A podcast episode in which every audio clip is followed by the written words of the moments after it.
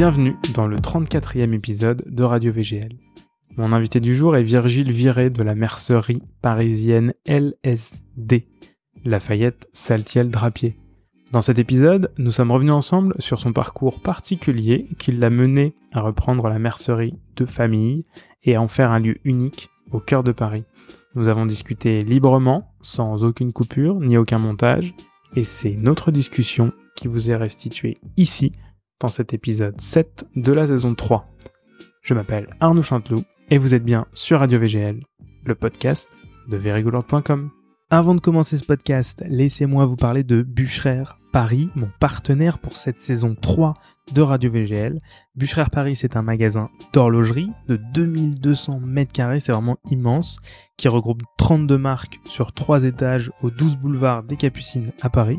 La maison Bûcherer propose des montres neuves, bien entendu, mais aussi une sélection de seconde main appelée CPO pour Certified Pre-Owned. Et si vous êtes passionné d'horlogerie comme moi, eh ben je vous invite vivement à aller y faire un tour. Salut Virgile Salut Merci de nous recevoir euh, chez LSD. Alors, aucun, aucun rapport avec, euh, avec cette euh, drogue que certains d'entre vous ont peut-être essayé. Hein. je n'en sais rien. On est chez Lafayette Saltiel Drapier et je suis en face de Virgile Viré, qui est le boss de la maison. Et, et on se connaît depuis, depuis quelques années maintenant, euh, Virgile. Ouais, c'est vrai que ça fait un moment. hein. Ouais, ça fait. Depuis, euh, on s'était croisés chez, euh, chez un client euh, à moi, et puis après, je sais pas, tout est passé, et puis on avait sympathisé. Ex- Exactement, on a même pris quelques verres au Petit Homo, on a, enfin bref, on s'est croisés pas mal. Et donc, euh, Lafayette Saltiel Drapier, bah, c'est quoi? C'est une mercerie, c'est ça? On peut appeler ça comme ça? Euh, oui, en fait, c'est plus une, euh, c'est une combinaison entre une mercerie et une draperie. Ouais. Euh, ça paraît, on associe souvent la mercerie avec la draperie parce que la mercerie c'est les boutons, les fils Ouais. et tout ce qui sert à construire un vêtement. Et le, la draperie, bah, du coup, c'est tous les tissus. C'est un terme qu'on utilise moins maintenant, mais c'est à l'époque, c'était tout ce qui est tissu, lainage, Hmm. plutôt masculin. Mais c'est pas très. C'est tout à l'heure quand j'ai dit ça, euh, j'étais avec, avec quelqu'un avant et je lui dis bah je vais faire un, un podcast dans une mercerie. Il m'a dit tu vas à l'EHPAD et j'étais là non mais attends oh, c'est absolument pas ça. C'est pas le truc. euh, On fait pas du crochet quoi. Tu vois. On fait. euh, Ouais. Ici tu tu vends tout ce que tu vends surtout des professionnels. Oui.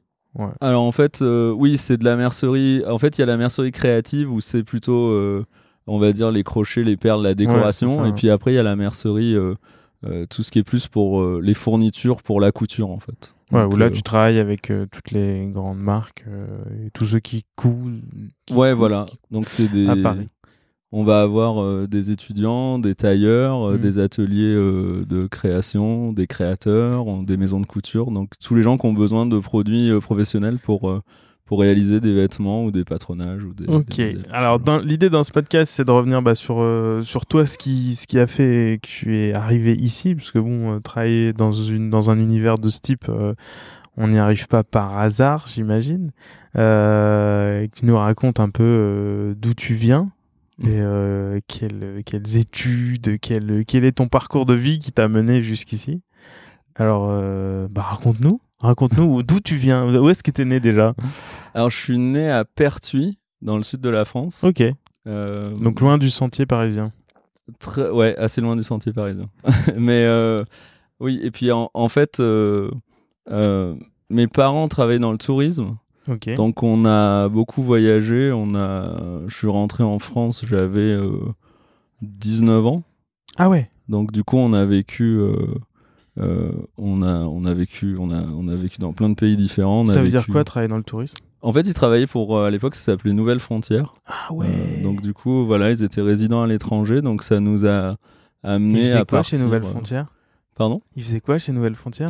Mais ils étaient résidents, donc euh, en fait, ils étaient dans des où ils accompagnaient des voyages, D'accord. donc des, des gens qui allaient dans des, des- qui faisaient des tours pendant deux ou trois semaines, ou sinon ils étaient résidents, donc on était, on a vécu. euh, Je sais absolument oh. pas ce que c'est résident. Bah en fait, ils, euh, par exemple, quand tu vas dans un dans un ben, dans un genre de club de vacances, en fait, souvent euh, l'agence euh, avait quelqu'un sur place pour s'occuper des, des gens qui arrivaient, euh, s'assurer que tout se passait bien, euh, tout ça. Donc euh, on a on était on a été au Sénégal, on a été en Tunisie, euh, aux Maldives pendant longtemps, et puis euh, en Indonésie, en Inde. Donc euh, voilà.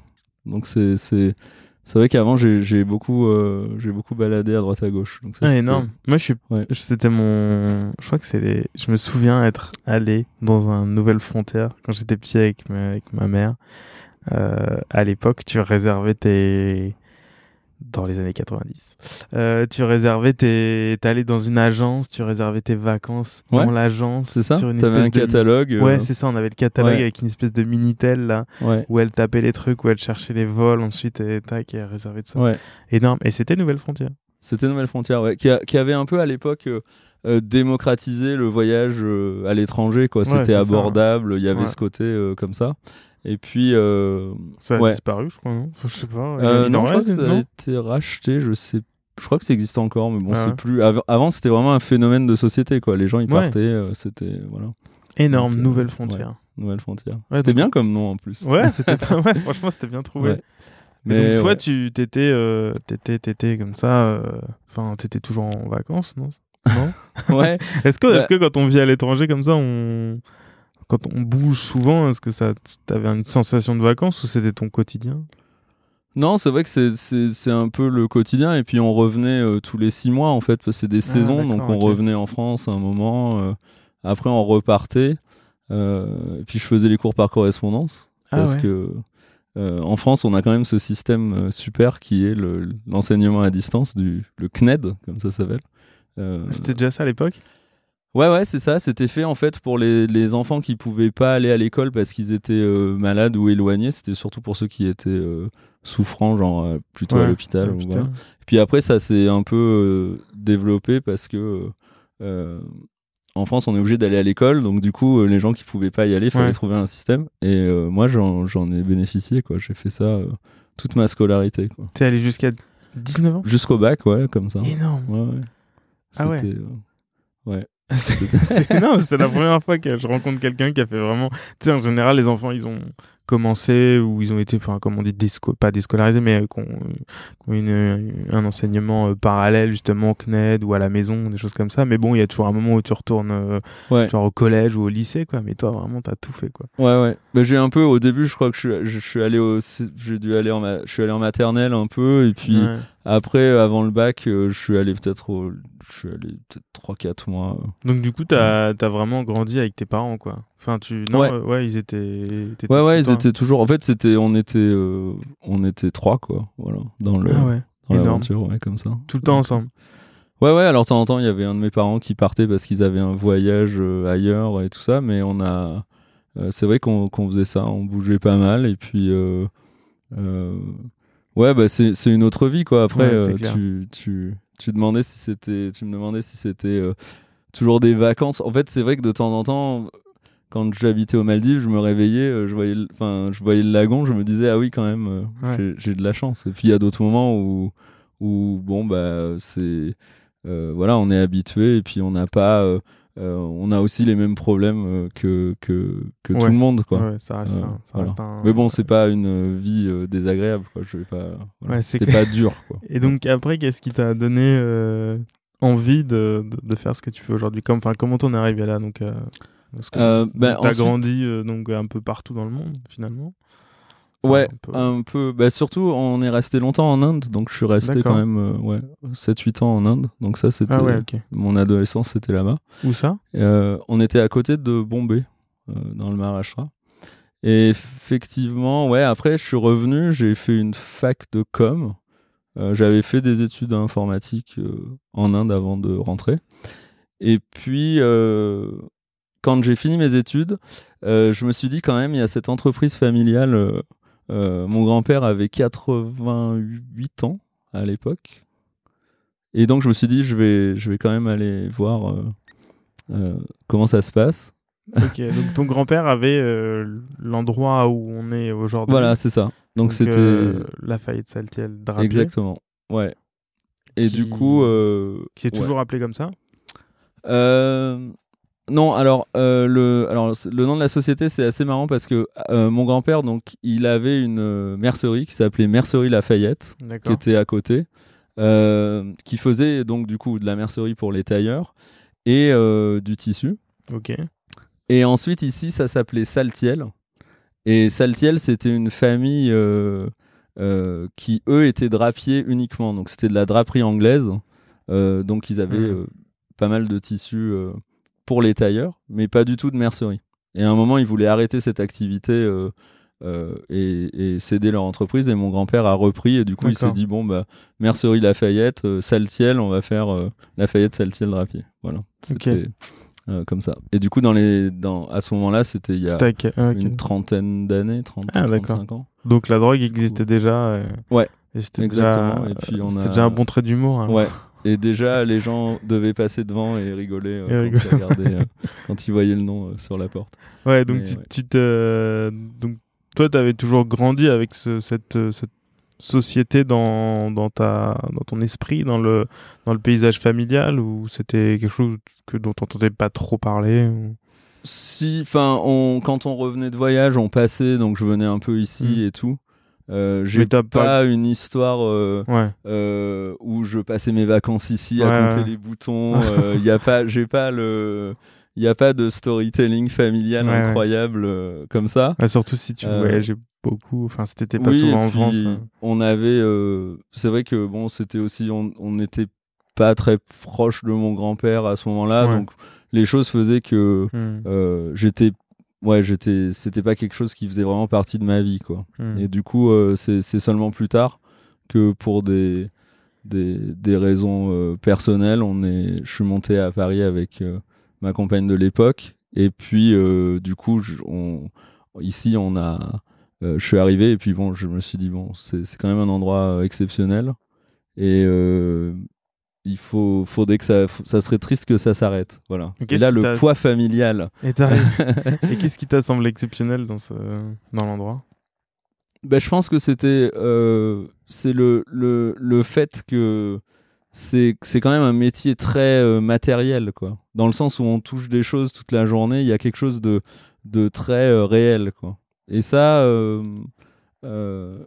il y a cette partie là et il y a aussi le fait que ce qu'on ce qu'on proposait et ce qu'on propose toujours c'est quand même des choses de de qualité. Donc euh, de d'avoir des beaux produits et de de les faire partager et de les vendre c'est quelque chose de très agréable. Euh, le côté commercial c'est pas la partie la plus intéressante pour moi. Donc ce qui m'a vraiment euh, poussé à faire ça c'est le fait que ce qu'on vendait et ce qu'on avait c'était c'était quelque chose de un produit que, qui pour moi est exceptionnel et du coup je me je je c'était c'est ça qui qui qui m'intéressait dans dans le fait de de continuer ça Ces grands, ces grands rouleaux de tissu, quoi. Oui, ces grands rouleaux de tissu, mais qui sont euh, certains qui datent des années 50, euh, certains qui, euh, qui viennent quand même des, des plus belles usines textiles anglaises et italiennes. Donc il y a, il y a voilà, c'est pas des produits qui sont euh, quelconques. Et t'avais Euh, une sensibilité pour ça dès le, dé- enfin, dès le départ T'as toujours aimé ça ou? Non, non, Non. non, c'était pas un. C'est un peu un déclic en fait. Ouais, c'est ça. C'est en ayant travaillé ici, en, en coupant les choses, c'était un peu à l'ancienne. Donc, euh, au début, je, je faisais, euh, je coupais euh, les, les, les tissus euh, pour les commandes de la journée. Ouais. euh, je faisais. Donc, ça, effectivement, c'est c'est plus venu euh, comme ça avec le temps. Et puis maintenant, c'est marrant parce qu'avec mes voyages, il y a des choses qui me reviennent. Quoi. Je me dis, ah, ça, c'est un. Ouais. un- Ça me rappelle un tissu baliné ou un tissu indien. Ou... Ouais, surtout qu'en Inde, ils ont quand même pas mal, ils ont une bonne culture du, du tissu, quoi. Oui, oui, l'Inde, c'est un pays euh, qui a, qui a un, un- qui a un savoir-faire incroyable en matière de tissage, en matière de broderie. ça t'est resté euh. ce, enfin, ce- cette, cette culture euh, indienne, ind- hindoue.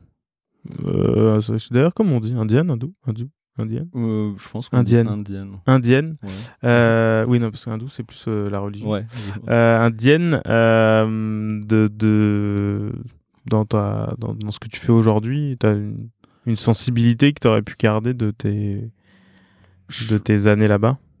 Je pense que c'est c'est un peu la il y a une il y a une certaine tendresse en Inde dans la société, dans le rapport que les gens ont, qui est pas on n'entend pas ça tout le temps parce que souvent on entend des choses plutôt horribles sur l'Inde qui sont qui sont vraies, hein, mais euh, il y a quelque chose de très de très tendre et de respectueux euh, dans les dans les échanges entre les gens mmh. quand ils sont euh, bienveillants. Et ça, c'est quelque chose que j'essaye de, de que, que j'aime j'aimerais que les gens ressentent quand ils viennent chez nous. Ce qui est pas, mm. pas le cas du tout tout le temps et temps temps c'est l'inverse et, euh, et voilà. Mais euh, euh, dans mon idéal ça c'est quelque chose que je trouve important. Et donc quand tu arrives ici donc tu commences à enfin j'imagine que t'as pas viré ton grand-père du jour au lendemain. Tu as travaillé avec lui t'as oui, un peu appris il m'a il m'a fait faire un peu les je pense que probablement son père avait dû faire pareil. Donc j'ai travaillé avec euh, euh, la personne qui s'occupait des tissus qui s'appelait James, qui est à la retraite maintenant. Mmh. Euh, donc on a on a on a travaillé ensemble. Il m'a expliqué comment couper les tissus. voilà, donc j'ai fait un peu tout ça. Mon grand-père, il était pas trop dans la pour lui, c'était plus bon bah tu le jour où tu reprends, tu reprends et la transmission, c'était pas au niveau. Ah ouais. Ouais, il y avait pas une je sais pas, il me disait oui, ça va aller, t'inquiète pas. C'était un peu ça, et moi j'étais là, ah oui, mais en fait, euh, je suis, je suis un peu inquiet. Et du coup, effectivement, il est, il est, il a travaillé jusqu'à la fin, donc il est décédé, et puis euh, voilà.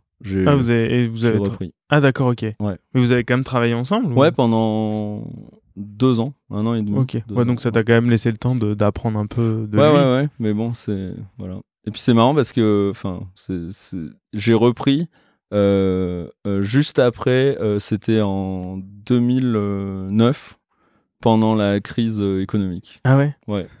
T'es arrivé au bon moment. Tout a craché, c'est là où j'ai repris. Et tu t'es pas dit, wow. Ben si, parce que de toute façon, dans des entreprises comme ça, on se dit, il y a les où on était vraiment uniquement fournisseur pour les tailleurs. Donc on se, hmm. je me disais, il y a plus de tailleurs, il y en avait déjà beaucoup moins à l'époque et c'était notre activité principale. Et du coup, euh, euh, c'était quand même quelque chose d'assez. Euh, je, je, me disais, bon, c'est un, un bijou cette entreprise, mais, mais il faut faut quand même réussir à tout changer parce que là on va pas continuer comme ça longtemps quoi. À transformer, à trouver un autre modèle, à trouver d'autres sorties, d'autres débouchés, d'autres. Ouais ouais ouais. Donc ça c'est. Et alors comment ça s'est passé? Justement, tu les as trouvés. Euh, tu, tu, fais toujours un peu de ce qui était fait avant. Ouais. Donc on continue effectivement à travailler avec les tailleurs, à les, fournir en mm. toile, en doublure euh, et tout ça. Euh, avant, on faisait des collections de tissus, donc des, des, des liasses qui sont comme des, des cahiers qu'on trouve chez en demi-mesure ou chez les tailleurs, où il y a mm. beaucoup de tissus dedans et qu'on peut choisir pour pour ces vêtements on les faisait nous-mêmes. Donc ça veut dire qu'on allait voir des fabricants, on choisissait les tissus, on faisait une sélection et on fabriquait ces, liasses qu'on distribuait dans les boutiques. Ah d'accord. Euh, et, ah du coup, on avait tout le stock euh, ici, on coupait euh, et ah on expédiait. Ce qui est plus le cas maintenant. Ce qui est plus le cas parce qu'en fait, les usines ont commencé à faire ce travail. Elles se sont dit bon bah maintenant les les gens qui font ça je pense qu'ils s'imaginaient que ça marchait très bien pour nous, donc ils se sont dit on va le faire nous-mêmes. Hmm. Et du coup, ils ont commencé à, à, eux-mêmes vendre leurs tissus en direct. Donc c'est là qu'on est devenu agent pour eux. Donc on représente des usines à qui on achetait du tissu. Euh, euh, donc on est leurs agents exclusifs en France, donc euh, pour de, de, nombreuses marques italiennes et anglaises. Alors on a Huddersfield Fine Worsted, qui est la, la, société qui a créé le fresco en 1907, qui est un qui est un tissu breveté en fait, puisqu'en fait le mot fresco ah, c'est un mot qu'on peut pas utiliser. C'est pas, ah, je crois que c'était Hardiminis. C'est ça, mais c'est la même société. Ah, c'est la même société. c'est la même société. Ah, euh, bien. Donc le fresco. Euh, qui est une toile euh, infroissable, légère et respirante. Mm. exactement, super tissu. Hein. Euh, ouais, le fresco c'est vraiment un tissu assez. Euh, bah, c'est un tissu technique d'époque en exactement. fait. et c'est un, c'est toujours d'actualité quoi. Genre, moi j'ai un costume en fresco quand t'as un mariage, tu le mets dans ta valise, tu le sors, il est pas froissé. C'est ça. Et il y, a rien de technique, enfin, comment dire, il y a rien de chimique dedans, il y a rien de, tu vois, c'est juste une manière de tisser qui le rend comme ça infroissable. Il n'y a pas besoin d'avoir euh, une fibre de. C'est 100% laine. Oui, oui, c'est ça. Tu vois, c'est incroyable. Mais en fait, la laine, c'est vraiment une matière, euh, c'est une, une fibre technique en fait. En Mm. réalité, elle a énormément de propriétés que qu'on qu'on trouve même pas dans des fibres synthétiques. Donc, c'est le fresco, c'est un bon exemple. Après, on travaille euh, avec Fox Brothers aussi, qui a inventé la flanelle. Donc, euh, eux, c'est une société aussi qui date de 1772. Donc, euh, euh, ça fait un petit moment qu'ils sont, qu'ils font du tissu. Euh, ensuite, on a d'autres sociétés comme Cacciopoli, qui est un drapier à Naples, qui fait des choses euh, très belles. Farfelu. Euh, ouais, beaucoup plus plus et- originales. et- et, Enfin, ils ont de tout, mais ils ont des choses très originales. oui, c'est ça. Et ça a toujours été leur marque de fabrique, donc ils ont, ils ont, ils ont vraiment des belles choses. Et ils- sont, eux sont des designers, hein, surtout. Pas oui, c'est ça. Donc eux, ils, font euh, faire des tissus à la demande C'est ça. euh, dans chez pas mal de d'usines de, tissus assez connues. Euh, voilà. Et puis ensuite, on a d'autres maisons comme Standeven qui est spécialisé dans les mohair. On a Moon qui fait beaucoup de tweed. Voilà. Donc en, en fait, je pense que moi personnellement, j'aime bien les sociétés qui ont des, des tissus un peu avec un euh, des tissus un peu historiques Hmm. et, et qui où ils ont une spécialité qui les représente. Là, et je pense que Fox euh, avec le, la flanelle, euh, Hardy Minis avec le fresco, c'est pas tout ce qu'ils font, mais ils, ils ont quand même un, un- quelque chose qui, qui où on, on peut dire ah ben Fox c'est la flanelle, Ouais. même si c'est plein d'autres choses. Je pense que ça c'est c'est comme le, le textile, c'est un domaine où les gens ont- en fait on a une mauvaise connaissance du textile parce que Mm. bon bah déjà euh, euh, c'est c'est c'est compliqué, on peut pas s'intéresser à tout. Et je pense que ça, c'est vraiment important de, de, de mettre en avant les, le, le peu de marques un peu connues, euh, comme le Liberty euh, Ouais. est connu, comme le Harris Tweed est connu, ou comme euh, la Flannel Fox ou le Fresco peuvent être connus. En fait, il y en a Mhm. très peu de, de tissus que le grand public pourrait euh, un peu euh, Ah ouais, clair. connaître. Donc ça, je, je trouve que c'est important. Et ça consiste en quoi alors d'être agent pour ces... Alors, ben, en fait, on, on, on a. euh, Il y, a, y a deux domaines. Il y a un domaine qui s'adresse plutôt euh, aux boutiques. Donc là, on a des, donc les liasses de tissus qui sont renouvelées assez régulièrement. D'accord. Et ça, donc, on les présente à nos clients dans les boutiques. Et puis, euh, eux, C'est ils toi les qui les et qui les... Oui, alors en fait, on a une, une au bout d'un moment parce que quand, quand ça fait longtemps, on a, on a une, une- quand on travaille déjà avec les gens, après ils reçoivent des nouveautés, après on a, il y a des gens de l'usine qui viennent pour qu'on leur explique un peu les nouvelles qualités. Euh, et puis on est là quand il y a besoin de, quand ils ont besoin d'informations. De- nouvelles qualités, c'est une, c'est un terme ça? Oui, parce que par exemple, on va faire peut-être une laine qui fait 300 grammes, après il y en aura une autre qui fera 310 grammes. euh, Ah avec un autre tissage. Donc c'est une nouvelle, euh, un nouvel article, une, Ouais. ouais, une nouvelle qualité. Ouais. C'est un, un, un terme euh, que, que j'entends euh, uniquement dans le domaine de, du tissu. Quoi. C'est vrai? Ouais. Mais je pense que parce que aussi de dire que c'est un nouveau produit, c'est pas vraiment l'esprit. euh, Enfin moi Mm. par exemple ça me, je- Bah, c'est pas que- vraiment un produit en plus parce que c'est une matière première donc c'est. ouais voilà. Et puis bon c'est c'est pas, c'est moins chic quoi. Ouais, c'est une qualité. côté, euh, ouais.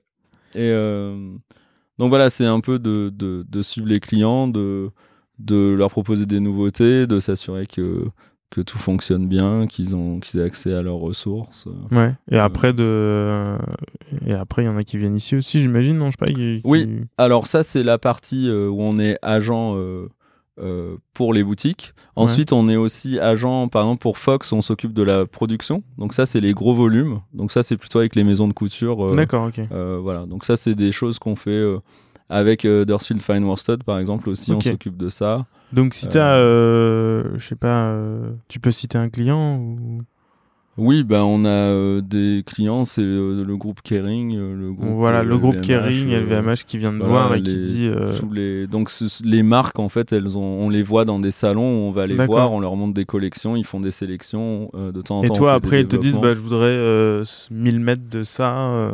Voilà, ça. sinon ils me disent il faudrait qu'on change cette, ça, est-ce qu'on peut avoir une main plus douce, est-ce Ah qu'on ouais, peut changer le motif, est-ce qu'on peut faire ça dans cette qualité? Donc il y a quand même un truc technique quoi là dans. Oui, alors on part toujours d'une base et puis il y a aussi euh, dans, dans, les, dans les usines qui tissent euh, leurs produits, il y a toujours une équipe de, de, Ouais. de designers textiles à qui on fait appel pour euh, ces choses-là parce que c'est eux qui ont tous les catalogues avec les fils. euh, Hmm. Donc si on veut changer une couleur, il faut qu'on ait le bon fil ou il faut qu'on teint- faut teindre le fil. Donc il y a, y a...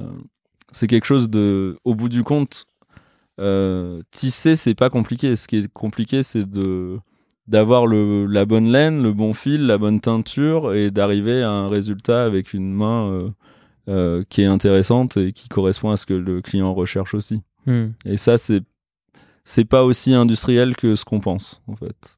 Euh, C'est-à-dire? mais par exemple, chez Fox, pour les flanelles, le, le- les flanelles, c'est une, c'est une serge, en fait, de, de, de laine qui, Mm. est, qui est un peu, on va dire, foulée. Donc, ça passe dans une machine. Il y a beaucoup d'étapes, mais ça passe dans une machine où il y a une espèce de pales en bois Ouais. qui vont euh, un peu euh, maltraiter la laine, ce qui fait que ça devient un peu, un peu plus duveteux que, qu'une laine euh, d'été, par exemple.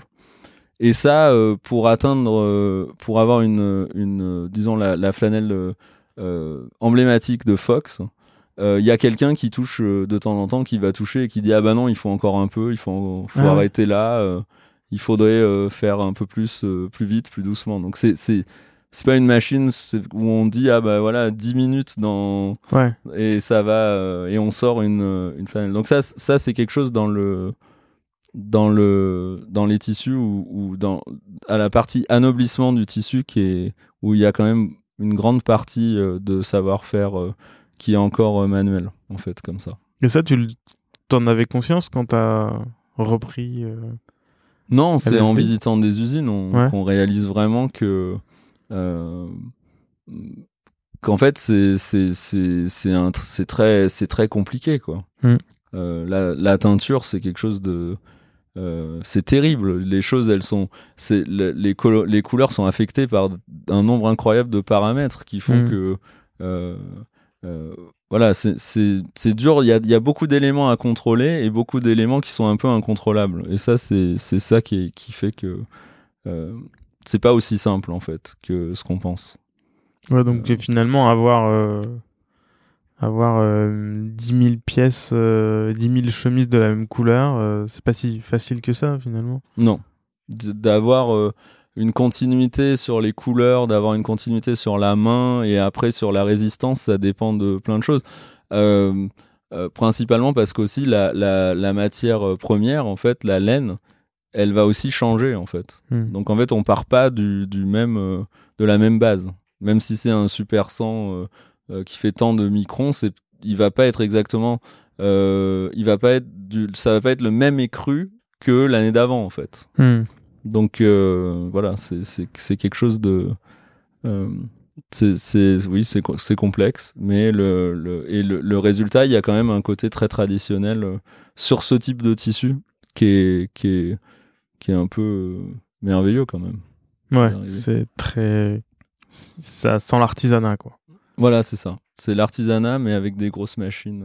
Avec des grosses machines, ouais, en grande quantité. C'est ça. Et, euh, et donc, quand, euh, quand tu arrives et que tu reprends, tu, tu fais quoi à l'époque que tu ne faisais plus aujourd'hui ou que tu continues à faire aujourd'hui?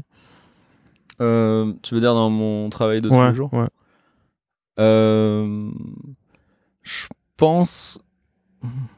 Qu'est-ce que je faisais à l'époque que je ne fais plus aujourd'hui? Ou qu'est-ce que tu fais et que tu fais toujours, mais qu'est-ce que c'était quoi, tu vois, le, le job à l'époque Bah, À l'époque, il y avait. Disons qu'il y avait. Déjà, il y avait peu de mails. Donc, ça, déjà, ça Ouais. changeait pas mal de choses parce qu'on recevait des commandes par fax. Donc, euh, euh, voilà. Donc, Oh. il y avait. euh, et puis, disons qu'on avait une clientèle beaucoup moins variée parce que maintenant, on a beaucoup de gens qui viennent acheter des tissus sur place. On a Ouais. beaucoup plus d'étudiants. on a beaucoup plus de productions de cinéma ou de théâtre qui viennent. Et euh, du coup, c'est vrai que avant c'était plus une comme une mono-activité, tandis que maintenant on a on fait on fait beaucoup de choses euh, assez différentes. Et ça, ça euh, s'est développé au fil du temps. euh. Oui, parce que on, on, à un moment donné, on a eu plus d'étudiants, donc on a développé ça avec les, en, leur faisant une remise. Après, on, on a essayé de, de d'amener plus de produits de mercerie qui étaient euh, plus pour le féminin. Après, on a développé euh, des partenariats pour vendre du fil euh, Gutterman, qui est un peu ce qui se fait de mieux en fil. Donc ça, ça nous a ouvert d'autres portes. Donc voilà, pour les tissus, c'était pareil. On travaillait pour une société qui est donc Huddersfield Fine Worsted. Après, comme on a travaillé avec eux, il y a d'autres gens qui nous ont demandé de travailler pour eux. Et puis après, on essaye de euh, là, on a une clientèle euh, euh, assez importante pour les productions de, de, cinéma. Donc, de temps en temps, ah ils cherchent du trench. Alors maintenant, on, a trouvé des fournisseurs de trench. On a, de, je sais pas, du coton ciré ou parce que on, on essaye de. de... L'idée, c'est quand même que les gens viennent et qu'on trouve une solution pour on trouve une solution. Voilà, c'est ça. Et du coup. Et non, mais donc tu tu fab... enfin non, toi tu tu fournis les tissus pour des des des gens qui font des, des, des costumes, quoi, en fait. Ouais, c'est ça. Pour des... Beaucoup. Ouais, ok. Ils viennent chercher aussi peut-être cette petite collection là. Alors, je suis assis au pied d'une d'une montagne de, de tissus, enfin de rouleaux de de, de, de laine, hein, c'est ça. Hein? Ouais. On appelle ça des rouleaux? Non? Ouais. On appelle ça comment? Des rouleaux? Alors, je pense que euh, comme on n'est pas dans un entrepôt, du coup, ils sont dossés. Ce qu'on appelle dossés, c'est qu'ils la, ils sont pliés en deux. Ouais et ils sont roulés sur une planchette. Donc, euh, ils sont euh, dossés et roulés sur une planchette. C'est ça. et oui, parce que là, euh, ça fait quoi? Ça fait un, mètre de profondeur et ça doit faire. Bah ouais, en fait, les rouleaux, la laisse de tissage traditionnel, c'est environ 150 cm, donc 1 mètre 50. Donc c'est la hauteur du tissu. Et donc là, c'est plié en deux, donc ça fait environ 75. Ça nous permet de mieux manipuler les pièces et puis aussi de, de pouvoir les stocker facilement, sinon c'est impossible. Et donc là, il y, a... donc, y a des stocks euh, avec des étiquettes qui ont l'air euh, tout à fait antiques. Oui. Et ça, c'est c'est juste pour le fun ou ils sont vraiment antiques? Non, alors du coup, euh, comme je te l'ai dit tout à l'heure, on faisait des collections de tissus. Donc on achetait des pièces et on, on, faisait des liasses et on voilà. Et après on les on les vendait au maître, au tailleur. Et on n'a jamais, on s'est jamais séparé des fins de collection. Donc ah en fait, euh, euh, mon grand-père, euh, comme on avait de la place et que c'était des tissus qui, il considérait qu'ils étaient, enfin, il les, il les, il les adorait quoi, il les mhm. aimait, il les avait achetés et il, il, détestait les gens qui venaient déstocker, qui proposent. Ah d'acheter au kilo, comme si c'était rien en fait. Et pour lui, ça a jamais été. mon grand-père, c'était un immigré arménien. il a, il, a une vie euh, pas du tout facile. Et du coup, je pense que c'était quand même le, fruit de son travail et il n'avait pas envie que quelqu'un lui dise euh, euh, ça vaut rien, je te le reprends pour 2 euros. Il préférait les garder. Et, et du coup, c'est ça qui a fait que maintenant on est une des seules boutiques au monde de tissus à avoir des, des, des tissus d'époque qui sont traçables. Donc on a, on a nos livres d'archives qui sont derrière toi et du coup, dedans, euh, c'est notre, euh, c'est tout le répertoire de tous les tissus qui sont dans la boutique. Donc, on sait d'où ils viennent, quand ils étaient, ils ont été achetés, euh, qui les a tissés et qui les a achetés au, au fil du temps. Ah ouais. Et, et, les plus vieux, les plus vieux tissus datent de quand? Alors, on a, on a une petite série de laine et mohair qui date des années 40, 40 après la guerre, donc ils sont de 48. Ça, c'est ceux qui sont les plus anciens, où on peut montrer, enfin, c'est quelque chose qu'on peut montrer, quoi. Ouais. C'est une réalité, quoi. Après, il y en a peut-être qui sont plus anciens, mais nous, euh, on se base sur euh, les ou, ou les, les, étiquetages ou euh, ce qui a marqué dans nos archives. il y a des tissus qui sont de temps en temps plus anciens, mais nous, on, on prend les dernières dates connues. Ah ouais? Pour. Oui, parce qu'en fait, les, les il faut quand même qu'il y ait une rigueur dans le, le... si on dit que c'est un tissu ancien, il faut qu'on puisse montrer qu'il est vraiment ancien. Sinon, en fait, c'est, on peut aller n'importe où dans le monde, euh, dans une boutique, euh, chez un vieux tailleur et prendre trois coupes de tissu. Et euh, effectivement, c'est des tissus vintage, mais leur valeur, elle est, elle est, elle est plus émotionnelle ou hmm. que réelle, parce qu'en fait, on peut pas vraiment savoir de quand elle date, d'où ça vient. Et qu'est-ce que, justement, donc comme tu as la référence de ces tissus anciens avec euh, ceux que tu reçois aujourd'hui et tu peux faire des comparatifs, tu vois, quelles sont les, c'est quoi les grosses différences entre des tissus d'avant et des tissus d'aujourd'hui? Bah, Je pense qu'il y avait. Euh, c'est surtout. Il y a beaucoup de. Dans les tissus anciens, ils utilisaient beaucoup plus de fils différents. Donc il y en a beaucoup qui ont des couleurs. Euh, c'est un peu plus complexe. Donc des mélanges de fils, des marrons, il y a 4-5 marrons, un peu d'orange. Ah donc qui fait qui font qui sont qui font des tissus un peu plus profonds que ce qu'on voit assez souvent. Euh, parce que les, quand on fait des tissus, ou on fait un tissu euh, grège et on le teinte en pièces, donc on mhm. prend la pièce de tissu, on la teint, et donc ça fait quelque chose de plat comme un bleu marine. Mhm. Après, on peut tisser aussi avec un fil noir et un fil bleu, par exemple, ce qui va donner un petit peu plus de relief. Ou sinon, on peut avoir beaucoup de faire du fil avec beaucoup de, de fils de couleurs différentes. Et du coup, ça fait un mélange de couleurs. Euh, et ça, on le voit plus dans les tissus d'époque, en fait. Euh, Donc potentiellement le gars qui s'était fait un costume en 1960 chez ton grand-père, il revient ici, il peut se refaire le même avec. Euh, avec y a, ouais, sur certaines références, c'est vrai qu'on en a qui sont euh, qui sont quand même assez anciennes et qu'on on peut retrouver. Alors nos livres d'archives, ils sont, il y a pas vraiment une date où ils commencent, Mhm. Donc je pense qu'avant il y en avait et puis bon ils ont ils, sont juste plus là. Mais ceux qu'on a là, on a quand même des, tissus euh, anciens. Donc de temps en temps on les, ils étaient dans une collection et puis après on les a basculés dans une nouvelle collection. Mhm. Donc on les on les retrouve plusieurs fois avec des numéros différents. ah ouais. le ouais mais euh, euh, il, est, il est passé dans une nouvelle collection pour dire ah tiens c'est nouveau ouais parce qu'on l'avait pas vendu dans l'ancienne. Donc on, on, avait fait je sais pas euh, la diplomate 2 et ça s'était pas vendu. On l'a mis dans la 3 quoi. Mais ça c'est quelque chose d'assez courant chez, chez les drapiers. Non après les différences c'est c'est des mains qui sont ou plus sèches ou un peu étonnantes qu'on voit moins hmm. il y, a y a un côté où c'est ou sinon, on voit un tissu ancien, on, on, peut pas imaginer qu'il soit euh, aussi doux, alors que euh, on, associe plutôt les, les, tissus fins et doux à quelque chose de plus moderne, alors qu'en fait, mhm. ça existait il y a aussi il y a pas il y a pas mal de temps. Ouais, après on n'avait peut-être pas le même usage, pas le même. Euh, ouais, et puis surtout il y a des choses marrantes, c'est qu'on a par exemple pas mal de poly laine. Ah ouais. et ça en fait c'est pas parce que euh, Donc avec une fibre, euh, une fibre laine et une fibre euh, polyester. C'est ça, ouais. Alors à l'époque, ils appelaient, comme c'était quand même des tissus de bonne qualité pour les tailleurs, ça mhm. s'appelait, ça avait toujours des noms rigolos comme Terry laine, mhm. Trevira, ça s'appelait pas polyester quoi.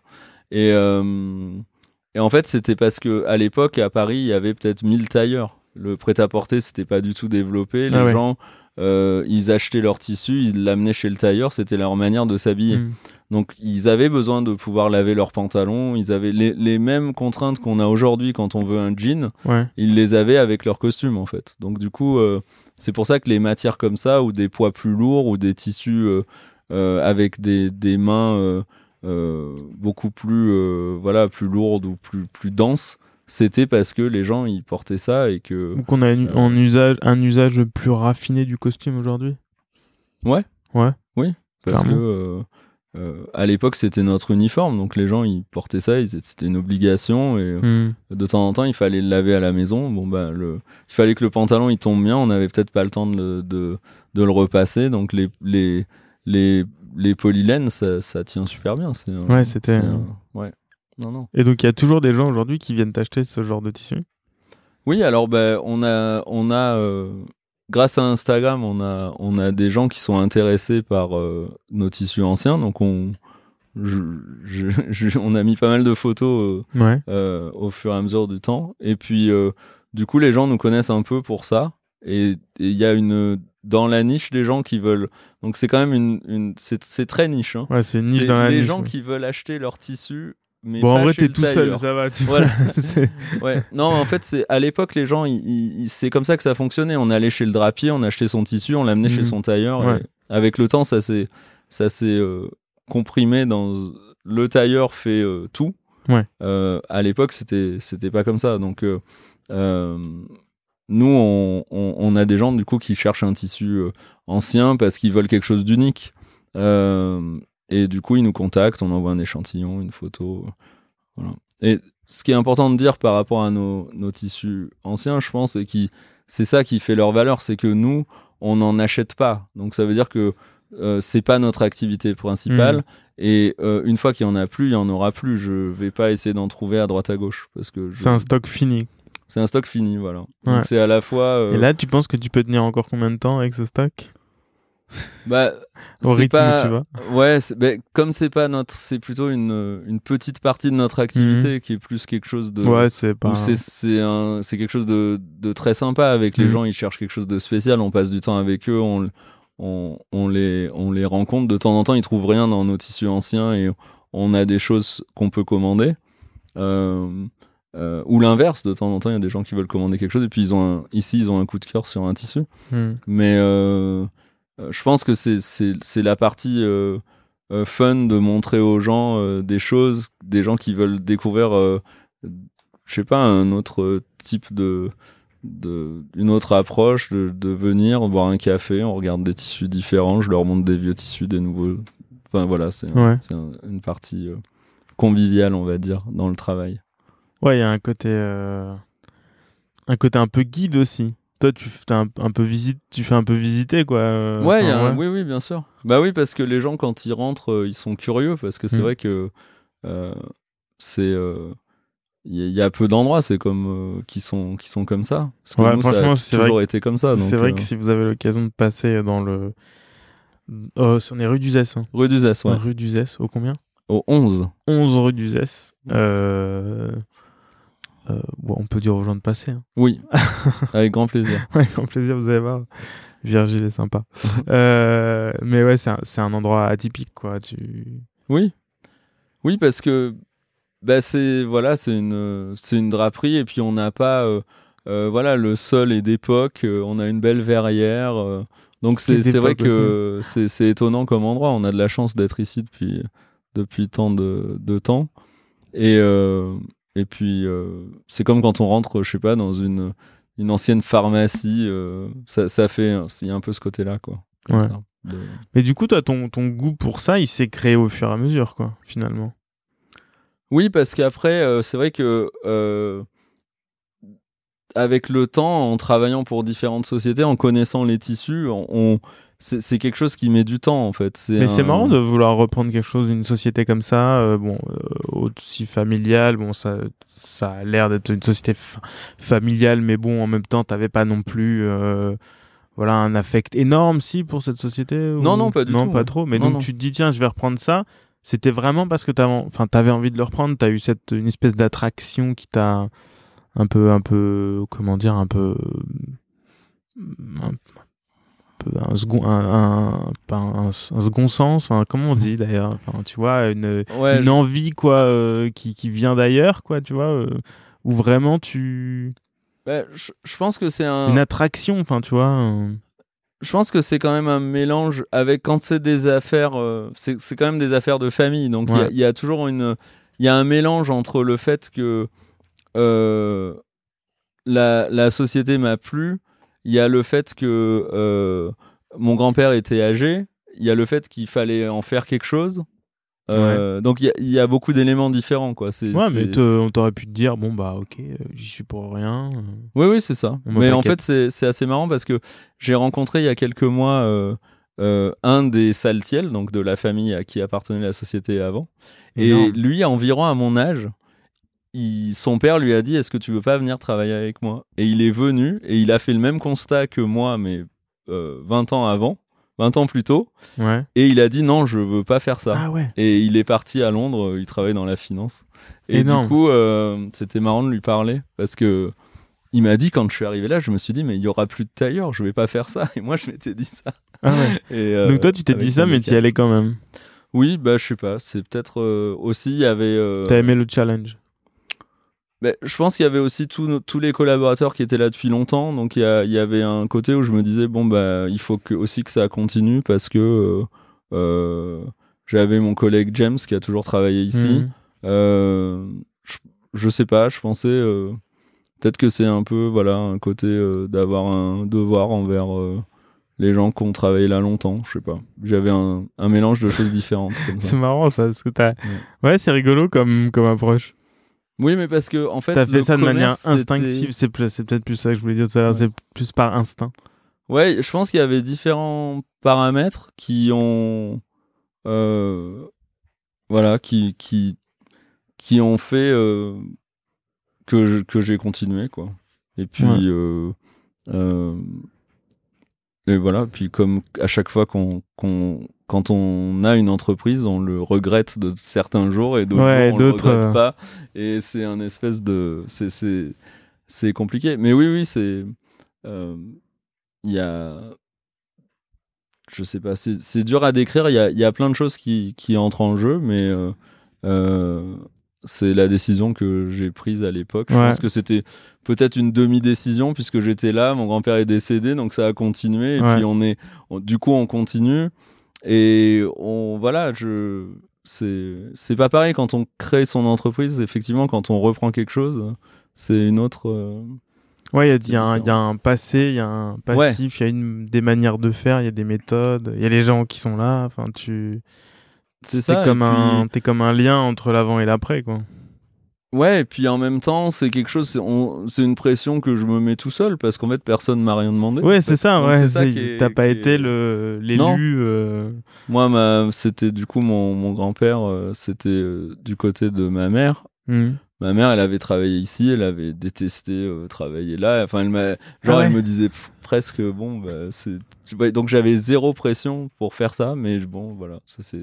Ouais, t'as pas été euh, découragé ou euh, par, par tes parents? Non, non, non, mais, euh, ni encouragé ni découragé. C'était mes parents. C'était toujours dit, relativement tu fais neutre. ce que tu veux. Ouais. Il y avait pas. Mais c'est vrai que bon, euh, il y a. Je suis. Je suis. Ouais, ça s'est fait comme ça. Et en fait, euh, ça a été dur, mais voilà. Plusieurs années plus tard. Ouais, toujours. voilà.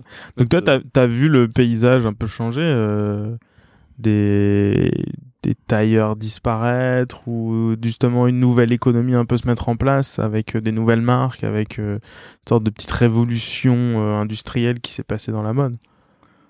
Ouais, bah surtout le- les tailleurs qui ont déjà il y en avait pas beaucoup euh, en 2009, Neuf, 10. ouais. Enfin, il y en avait plus, mais il y en avait pas énormément.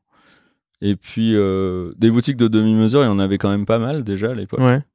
Euh, après, c'est plutôt vers euh, 2000, euh, peut-être il y a 10 ans où ça a vraiment commencé à, Ouais. à- où il y a beaucoup de boutiques qui 2012, se sont ouvertes. ouais. Énormément de boutiques. Qui Bah, se sont ouvertes. c'était, concomitant un peu avec moi le blog, tu vois. Ouais. avec le une espèce de de, re- de renouveau de regain d'intérêt pour la, la chose euh, euh, sartoriale comme Ouais. certains disent euh, pour le costume euh, justement avec la demi-mesure avec une certaine démocratisation des moyens de production justement de demi-mesure avec euh, Formance euh, atelier des créateurs tout ça enfin toutes ces tous ceux qui ont fourni à des outils un peu clés en main pour fabriquer des costumes demi-mesure. Ouais. Je pense Alors- que ça a été un peu, euh, un peu, un peu ça le regain aussi. euh. Parce Ouais, que des, a- jeunes se sont, tu, tu peux te mettre demain. Moi, si je veux faire du costume demi-mesure, j'ai un pas de porte, même pas, tiens, dans, dans des appartements. Euh, tu dis que tu fais ça, tu prends des mesures, t'envoies tes mesures et t'as tes liasses que tu récupères euh, gracieusement. Non, tu les vends, toi, les liasses, ou non, vous les, vous les donnez Non, non, il y a des. euh, On, elles sont effectivement, elles sont Prêt. pas. C'est pas quelque chose qui est. On les fait pas payer pour les boutiques. Mais tu vois, tu peux récupérer ça et hop, Ouais. tu, tu ouvres une. Après, il y a quand même des contreparties euh, qu'on on, on, on essaye de voir un peu. S'il y a des gens qui ont beaucoup de liasses où on, on fait rien avec eux, donc bon, on essaye. de- Ouais, tu te dis, ouais. Non, non, parce que c'est en fait. c'est pas euh, une collection de tissus. quoi. Non, et ça coûte super cher en fait. Ouais. Nos- Ouais. Les usines avec qui on travaille, c'est des, des budgets, ils sont énormes pour euh, faire des gammes comme Ouais. ça. Mais oui, oui. En fait, euh, petites- je pense qu'il y a eu beaucoup de gens qui sont qui ont commencé, qui étaient pas du tout dans. Il y a beaucoup de gens qui ont fait des écoles de commerce et qui se sont dit on va faire euh, de la demi-mesure en fait. Ouais. Euh, comme euh, il y a beaucoup de gens qui avant qui décidaient d'ouvrir des gîtes à la campagne Ouais. parce qu'ils en avaient marre de travailler à la défense. Donc il y a, il y a un... je pense qu'il y a eu beaucoup de, de gens qui venaient pas du tout de cet univers qui Hmm. qui, qui se sont lancés et qui ont qu'on qu'on changé un peu la manière dont on on accueillait les clients, dont on présentait les choses. Donc Hmm. je qu'on essayait de moderniser un peu le, le- le- la demi-mesure pour que et, et ça, ça a quand même bien marché parce que maintenant l'offre elle est quand même euh, super quoi. Ouais, au de- final, on se retrouve euh, aujourd'hui Ouais. à retrouver un peu un- une offre euh, correcte ou si tu veux te faire un costume euh, dans un tissu que t'aimes euh, avec des finitions, des détails. Enfin, je trouve que ouais, même, même la qualité globale de ce qui sort de ces, de ces ateliers, enfin, du moins de ces boutiques de demi-mesure, c'est pas des tailleurs. hein. D'ailleurs, ils se revendiquent pas comme tels, sauf certains un peu. Un peu un peu un peu grande gueule quoi qui vont faire croire que c'est que c'est des tailleurs mais la plupart disent non non moi je suis pas tailleur euh, voilà c'est c'est de la demi mesure Ouais, mais ouais. la, la qualité elle est plutôt bonne quoi avec des Oui. détails plutôt intéressants avec euh, Ouais, et puis c'est il y a, il y a quand même beaucoup d'usines différentes qui font Ouais. des styles différents. ouais c'est ça qui est intéressant Euh, aussi Et puis il y en a quand même à je pense qu'à tous les budgets, on peut on peut quand même bien s'habiller quoi. Ouais. Avoir un beau costume d'ailleurs toi tu fais un peu de confection aussi à la, à la marge mais de temps en temps tu fais quelques petites euh, collabs euh. Enfin, on avait Oui. fait la veste ensemble euh, Oui, il y avait ça. Bon, ça c'était, c'est vrai que c'était avant le Covid, alors Ah ouais. c'était, c'était pas le meilleur moment. mais bon, ça, je vais, je vais, il faut que je le relance un peu différemment. Mais oui, ça, ça, je trouvais ça intéressant de, de faire. euh, bah, c'était avec One Hundred Hands, qui est une Mhm. usine en Inde, donc de faire des, une. euh, Ah, d'ailleurs, j'avais, j'avais pas l'info sur le, sur le fait que tu avais habité en Inde, enfin, du moins vécu en Inde. Bah, tu vois, au moins, ça, là, ça, ouais, ouais, c'est vrai. retournes un peu à tes. À je suis content quand je vois euh, le, le Akshat là, qui est le qui est le qui s'occupe, euh, qui, a, qui a cette usine. Du coup, c'est- je, c'est vrai que c'est toujours, euh, il y a un truc, ça fait, c'est un peu la maison pour moi d'une certaine manière. Je Ouais, c'est dingue, chaud hein. au cœur de. De- Tu peux- tu non, j'imagine qu'il y a plein de langues en Inde, non Ils ont. Oui, énormément. Ouais, ouais, ouais. Non, moi, la taille je- du pays. Non, le, en fait, je crois que comme j'ai appris assez tôt à parler anglais, après, Ouais. est, c'est, une mauvaise idée. Faut pas apprendre l'anglais en premier parce que après ça. Après, Mais- ils parlent assez bien anglais aussi, donc. euh, Ouais. Ouais. Mais oui, oui, donc ça, c'était quelque chose qu'on avait lancé, euh, qui était du made to order, en fait, pas du tout du sur mesure, où Ouais. les gens, l'idée, c'était qu'ils viennent choisir un tissu et qu'après, Mhm. Euh, si, le modèle leur plaisait, on leur faisait euh, Ouais. une veste. C'est avec une qualité de fabrication qui est quand même euh, très élevée, Mhm. parce que nos tissus ont. Moi, je me dis, bon, un tissu ancien, il faut que la... faut qu'il soit vraiment bien fait, parce que sinon, euh, Ouais, c'est un peu. Enfin, bon, c'est- c'est c'est un peu. Je trouvais ça dommage de. ouais, ouais, de- bah, voilà. il a euh, traversé le temps, euh, vaut mieux lui faire finir, euh, son... enfin, lui faire continuer son existence en... de manière honorable. quoi. ouais. Donc euh, voilà. Mais c'est vrai que euh, je pense que le peut-être il faut, faut faut que je refasse ça, mais de manière un peu différente. Donc je suis en train de d'y penser. Ouais, Euh, mais mais c'est intéressant de pouvoir montrer les tissus de les ici on a je demande toujours aux usines avec qui on travaille de, de nous envoyer des vestes ouais. donc derrière toi il y a beaucoup de vestes qui sont ou à moi ou euh, des vestes de, de présentation C'est une que bonne technique pour avoir des vestes, euh, Oh. Virgile. c'est une très bonne technique mais malheureusement En on voit toujours du 52. 50 Ah alors que je fais du 52 Ah bah, bah. mais euh, appel aux usines, envoyer des oui. vestes en 52. et je me dis toujours si je leur demande du 52 ils vont me dire non parce qu'ils vont se dire que c'est pour Ouais. moi mais euh, ouais et du coup de non de montrer une qualité en fait je pense que les motifs c'est moins important parce que Je dis que c'est pour mais faire juste, essayer euh, au client et que c'est- c'est plus facile. mais je pense que Ouais, c'est Là, vrai. par exemple, c'est le fresco original de, de, de 1907. Donc, c'est un 3 plis 430 grammes euh, qui est très lourd. Mm. Euh, donc, ça, c'est quand on le voit sur la gamme, ça n'a rien à voir avec euh, le fait de, de le voir en veste, Ouais. juste pour voir le drapé et le Bah, tomber. ce, ce matin, j'étais Euh. chez, chez, chez les francs-tireurs. Ouais. Tu connais, que tu connais un, un petit peu, Yves. Mhm. et et c'est vrai que je, je lui disais, il y a certains, pour avoir fait un peu les salons de tissus, première vision, etc., il y a certains tisserands qui, qui présentent leurs tissus sur des cintres avec, surtout les japonais d'ailleurs, avec des, des euh, Des tirelles, des- ouais. Tirelles. Ouais. voilà. Et ça, je trouvais ça cool parce que tu peux voir le tissu, sûr, euh, ouais. alors que les bouts de Dans les liasses, c'est de, difficile. de liasse, euh, tu vois hum, déjà tu vois mal la couleur, je trouve. Enfin, tu vois mal la. Euh, tu vois une certaine couleur, mais bon, une fois qu'elle est en veste ou une fois qu'elle est en costume, c'est plus du tout la même chose, quoi. Ça Ouais, fait plus clair, plus foncé, plus. Le costume, ça fait toujours une plus grosse masse Bah dans oui, ton champ de vision que la mini euh, C'est ça. carreau, ouais, carré. Alors que là, quand c'est présenté en veste, euh, bah c'est cool, quoi. Ouais. c'est, je pense que c'est très important Ouais, euh, de- d'avoir au moins les qualités principales. ouais. C'est pour ça qu'on a une Flannel Fox, on a des les deux frescos, on a des des choses comme ça pour que les gens se rendent compte. Et après, euh, bon, qu'ils choisissent choisissent une couleur ou un motif, euh, bon, au moins ils, ils vont avoir une idée de comment va tomber leur costume. Ouais. Euh, bon, euh, bien sûr, ça dépend des ateliers, ça dépend du style, et de plein de choses, mais au moins, euh, nous, on, on- je pense que c'est ouais, c'est un bon outil euh, pédagogique. Et il y a des gens qui rentrent ici et qui sont un peu euh, genre euh, subjugués quoi, qui parce que quand tu rentres ici et que tu vois comme ça tous ces tissus, je pense qu'il y a des euh, typiquement ma mère, elle serait elle serait folle ici, tu vois, elle adore le tissu, elle adore coudre, et- etc. Mais euh, je pense qu'il y a des gens qui doivent être euh, qui doivent passer du temps comme ça un peu.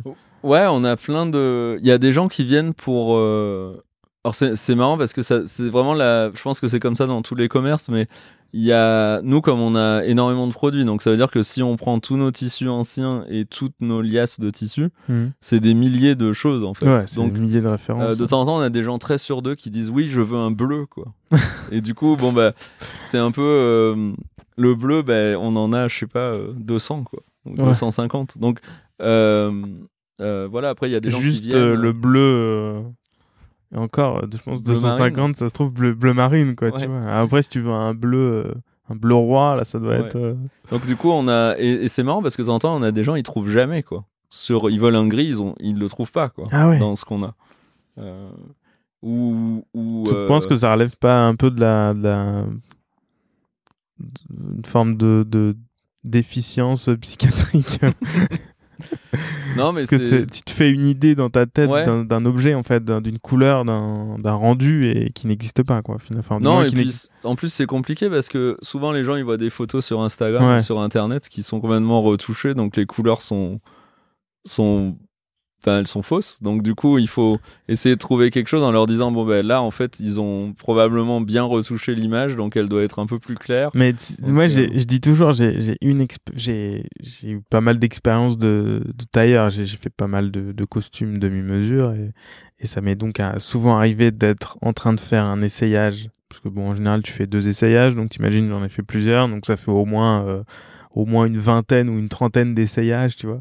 Et euh, et donc tu te retrouves à faire des essayages et à être avec d'autres personnes qui sont en train de chercher un costume. Et là, et ça m'est arrivé tellement de fois d'avoir un gars qui est avec euh, euh, un ami ou sa femme ou sa, parce que bon, c'est souvent des costumes de mariage, et qui est en train de chercher son costume, ça, ça enfin dans son, son tissu dans une liasse.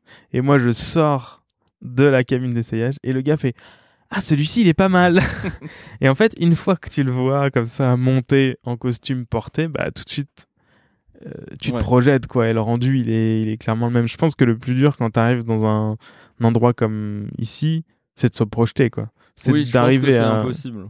Moi, je sais même euh, ou de ou avoir une vraie expérience une vraie expertise de, de, de tailleur c'est-à-dire d'avoir euh, c'est comme un comme un, un comme un, un, un œnologue ou comme un, maître de chez tu vois qui va savoir qu'en associant euh, ces différents euh, euh, vins ensemble on va réussir à faire une bonne bouteille dans euh, dans 15 ans. Ah oui le millésime 95 on avait fait un bel assemblage euh, moi j'ai toujours trouvé ça dingue le euh, Louis XIII tu vois le, le cognac euh, le Louis XIII, c'est euh, des assemblages d'eau de vie qui ont, je crois, euh, la plus jeune doit peut-être avoir, je sais pas, genre 30 ans ou 40 ans, enfin tu vois. c'est ce qu'on boit depuis tout à l'heure, c'est ça? Exactement.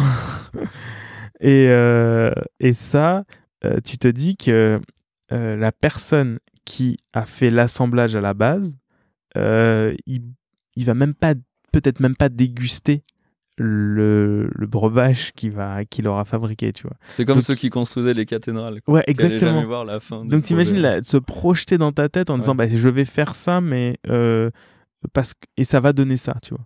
Ouais, Et ouais. ça c'est extrêmement dur, ça, ça nécessite des années des années de- d'expertise tu vois. Et tu vois ce matin en discutant avec Yves, je choisis un tissu dans l'alias et, et que je trouvais très très beau, pas trop blanc, bien, enfin tu vois c'est pour un mariage donc j'ai pas non plus envie, envie de faire euh, costume blanc, robe blanche, enfin tu vois ça fait un peu.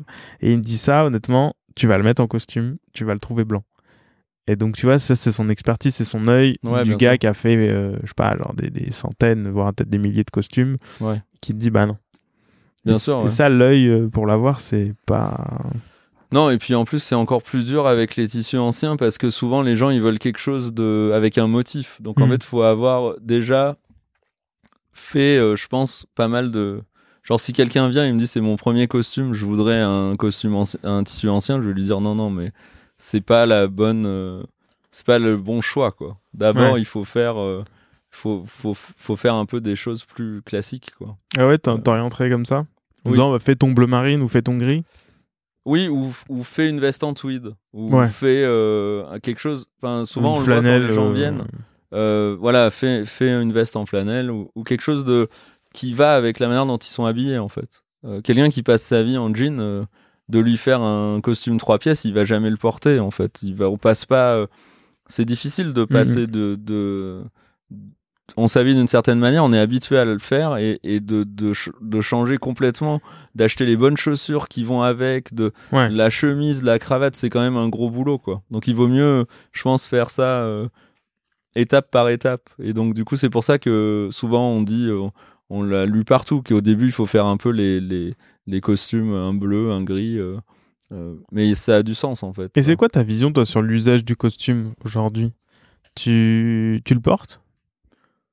Alors, moi, je, moi, je porte tout le temps une euh, cravate et une chemise et une euh, veste, à part quand. euh, Et un quand- jean. Ah, Et un jean pas, ou ouais, des pantalons, ouais. ça dépend. Mais c'est vrai que le jean, c'est un peu utilitaire parce qu'ici, euh, quand même, on, je manipule des tissus, je prépare Mm. des trucs, donc euh, on s'accroche pas mal. Et puis aussi parce que euh, euh, C'est un peu salissant comme univers. c'est un peu salissant comme univers, et aussi parce que euh, bah, je, je sais pas, les jeans, j'aime bien les jeans, donc euh, euh, Et t'as le même souci du tissu pour le jean que pour le, le reste? Ouais, c'est surtout. En fait, pas à la base, non. Mais après, quand je trouve que quand on a un beau jean, celui-là, il vient de chez Super Stitch. Mm. j'ai vraiment vu la différence. Enfin, Tu l'as suis- bien, bien poncé, lui. hein. Ah ouais, moi je l'ai écouté, donc je l'ai. Il m'a dit. Lave-le. faut, il Ah, faut moi, vraiment que tu le. Moi, c'est un The Workers Club et Ouais. c'est pareil. euh, euh, je les lave pas euh, comme un. Non, moi j'ai suivi, je l'ai. Puis maintenant je le, je le lave euh, constamment, mais Ouais. euh, là il faut que j'en ai un autre. Ça, ça sera celui pour le week-end. Il est trop patiné là, il est pour aller patiné. avec. Il commence à être un peu trop usé, mais mais oui, c'est un. Non, non, c'est quelque chose. Puis je pense que de, de pouvoir mettre une veste et une cravate avec un jean, je trouve que c'est quelque chose qui est plus. euh, c'est plus moderne. Je trouve qu'il y, a un- il y a un côté où c'est la la la vie aujourd'hui, elle fait que les gens ils vont prendre le métro, ils vont prendre leur vélo. Euh, c'est difficile de mettre une flanelle euh, ou c'est difficile peut-être de mettre un pantalon de costume tous les jours. Et donc euh, la veste un peu sport euh, Ouais, faut avoir un lifestyle un peu particulier pour. euh, pour Ah, être en costume complet tous les Ouais. jours, ouais. Faut avoir, je pense qu'il faut faut avoir un lifestyle un peu particulier comme tu dis. Et justement, tu, tu te dis pas que. Enfin, comment ça. D'ailleurs, toi qui as des insights un peu en termes de production et de, et de vente, en termes de, de, de vente de tissus pour costumes, c'est stable dans le temps euh, Enfin, c'est stable depuis toutes ces années ou ça, dé, ça décroît ça... Alors, moi, je, je vois par rapport aux sociétés avec qui on travaille, mais comme on est en concurrence avec d'autres gens, quand on en vend plus, est-ce que c'est parce que tout le monde en, en vend plus ou c'est moi Mhm. qui fais mieux mon boulot Ouais, que les Euh, autres. Non, je, je pense que euh, le costume en général, c'est dur à dire. Ouais. Après, en demi-mesure, c'est quand même beaucoup de mariages. Ouais. Euh, je pense que là où c'est dur à développer, c'est le costume business, quoi. Ce qui- Ouais. Tout ce qui est business et après tout ce qui est. euh, moi, je, ou moi, j'y crois vraiment. C'est tout ce qui est euh, euh, la veste, euh, comme euh, la veste en tweed qu'on met, genre comme on mettrait un blouson en jean, en fait. Ouais, c'est ça, moi, ouais. moi, c'est quelque chose où je me suis toujours dit que c'était. Faut que ça reste ça euh, simple à l'usage. Oui. Ouais. Que ça soit pas un. euh, que parce qu'en fait, f- c'est c'est un peu. Moi, au début, euh, je bah, je m'habillais pas du tout en costume. Je m'habillais ultra mal et je, je- ça m'intéressait pas du tout quand j'étais euh, quand j'avais 19-20 ans. Et après, avec le temps, donc j'ai commencé à travailler ici et je me suis Hmm. pendant des années, j'étais mal habillé. Tout, était euh, euh, voilà, je sais pas, j'avais fait des costumes qui m'allaient pas. Enfin, je crois que j'ai fait toutes les galères euh, du, des vêtements. Et puis bon, bien sûr, comme euh, c'est le domaine dans lequel on travaille, c'est là où on est le moins bien habillé. Souvent, Mm. enfin, on- voilà. Mais euh, Il y en a pas un qui t'a dit bon attends Yves, on va te faire un costume. euh, non, non. Et après, avec le temps, je- j'ai réalisé ce que j'aimais bien, les vestes un peu napolitaines, euh, que j'aimais bien les, je sais pas, les pieds de poule, euh, que j'aimais bien les. Donc, et et et puis euh, après, bon ben voilà, j'ai maintenant, euh, je suis je content de de la manière dont je m'habille, quoi. Et- Mm. et- mais ça a mis vachement de temps. Je- C'était pas du tout. Euh, Il y a des gens, c'est- ça, ça paraît très naturel. En fait, c'est assez compliqué. Je pense quoi. pas. euh, je, moi, je pense que c'est un peu une, euh, justement, un peu une, euh, un peu une quête, le, le style. J'ai toujours perçu ça comme ça. Tu, on croit toujours euh, en regardant les autres de dire oui, mais lui, il a un style inné, etc. Mais en général, ce- cette personne-là, elle est passée par une, Ah ouais, ouais. c'est- une oui. certaine, euh, une certaine étape. euh, Enfin, c'est pas, elle est passée par certaines étapes. D'appréhension du style, de son propre style, de ce qu'on aime, de en même temps ce qui se fait, euh, pour Ouais. un- à un moment avoir un style euh, à maturité. quoi. Ouais. Mais ça arrive pas. à- Enfin, il y a des gens pour qui je pense que c'est plus inné que d'autres, mais ça prend quand même du temps, quoi. Ouais, ouais, ça prend du temps. Et puis il y a plein. Après aussi, c'est compliqué parce qu'il y a des choses où on est. euh, Nous, on trouve que c'est génial, ça nous plaît à nous. Hmm. Mais en fait, il y a des choses genre où ça nous plaît à nous, mais les autres, ils comprennent pas. Moi, j'ai un. J'aime bien les Shaggy Dog, les pulls euh, Ouais. euh, euh, qui sont faits euh, en laine, là, tu sais, bien, Ouais, ouais. avec plein de bouloches. Il y a plein de gens, ils me disent, mais pourquoi tu mets ça Il est bouloché ton Il pull, est achète bouloché. tondeuse, quoi. Donc c'est ça, il faut aussi, je pense qu'avec le temps, on s'en fout un peu plus de ce que pensent les autres, et c'est à ce moment-là où on, on- c'est plus facile de s'habiller, je pense. Hmm. Que on, on est peut-être un peu moins influencé, quoi, par euh, euh, par euh, ce que vont penser les gens, quoi. Sur, Et c'est euh, quoi la, la partie la plus la plus cool de ton de ton job aujourd'hui? C'est genre euh, euh, le cinéma, le théâtre, des trucs comme ça ou c'est?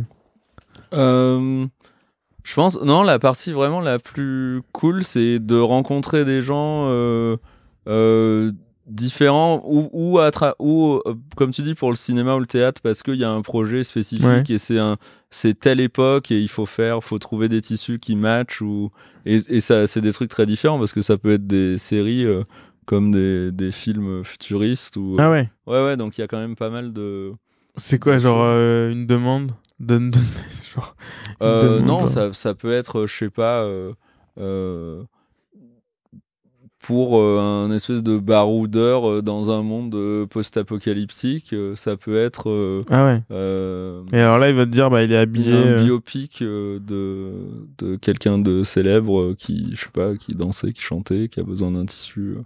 Donc il y a, y a pas, ouais, c'est un peu tout quoi. Et ça, tu et à chaque fois, t'arrives à.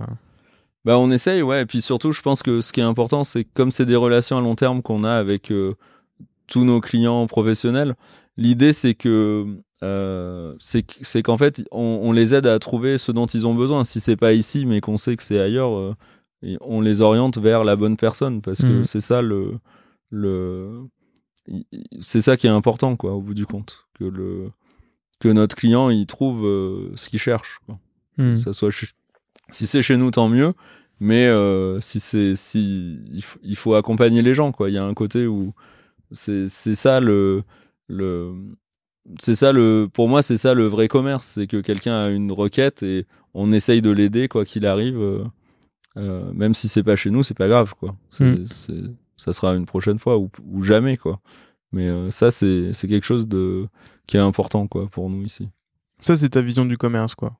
C'est Ouais. plutôt aider plutôt que vendre à tout prix, quoi.